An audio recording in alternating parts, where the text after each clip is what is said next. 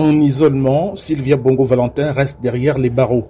L'ex-première dame du Gabon est privée de liberté jusqu'à son jugement définitif.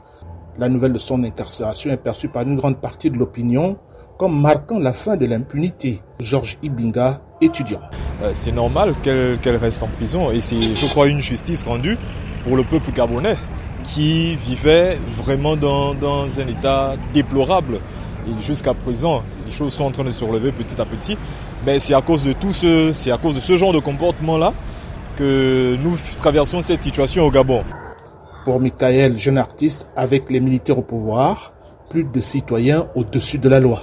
Aucun Gabonais n'aurait pu s'imaginer que Sylvia Bongo, au sommet de son art, se retrouverait à son famille. Là où elle a envoyé briser la cruche Alianga, qu'elle n'a même pas reconnu. Hein. Elle n'a même pas reconnu euh, la cruche Alianga qu'elle a envoyée en prison elle-même.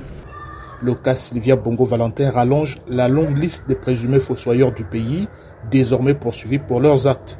Elisabeth Maganga, diplômée en attente d'intégration à la fonction publique. Dès lors, moi je me dis euh, c'est bien bon, pour, pour, tous ceux qui observent euh, la justice au Gabon et tous ceux qui regardent euh, comment, en tout cas, on traite ceux qui agissent mal.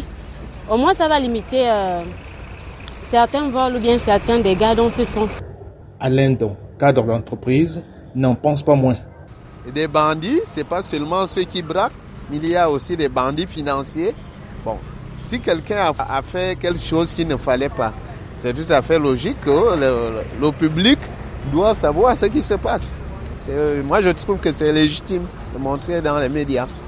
Des avis qui tranchent avec celui de Johanna Matsanga, actrice de cinéma.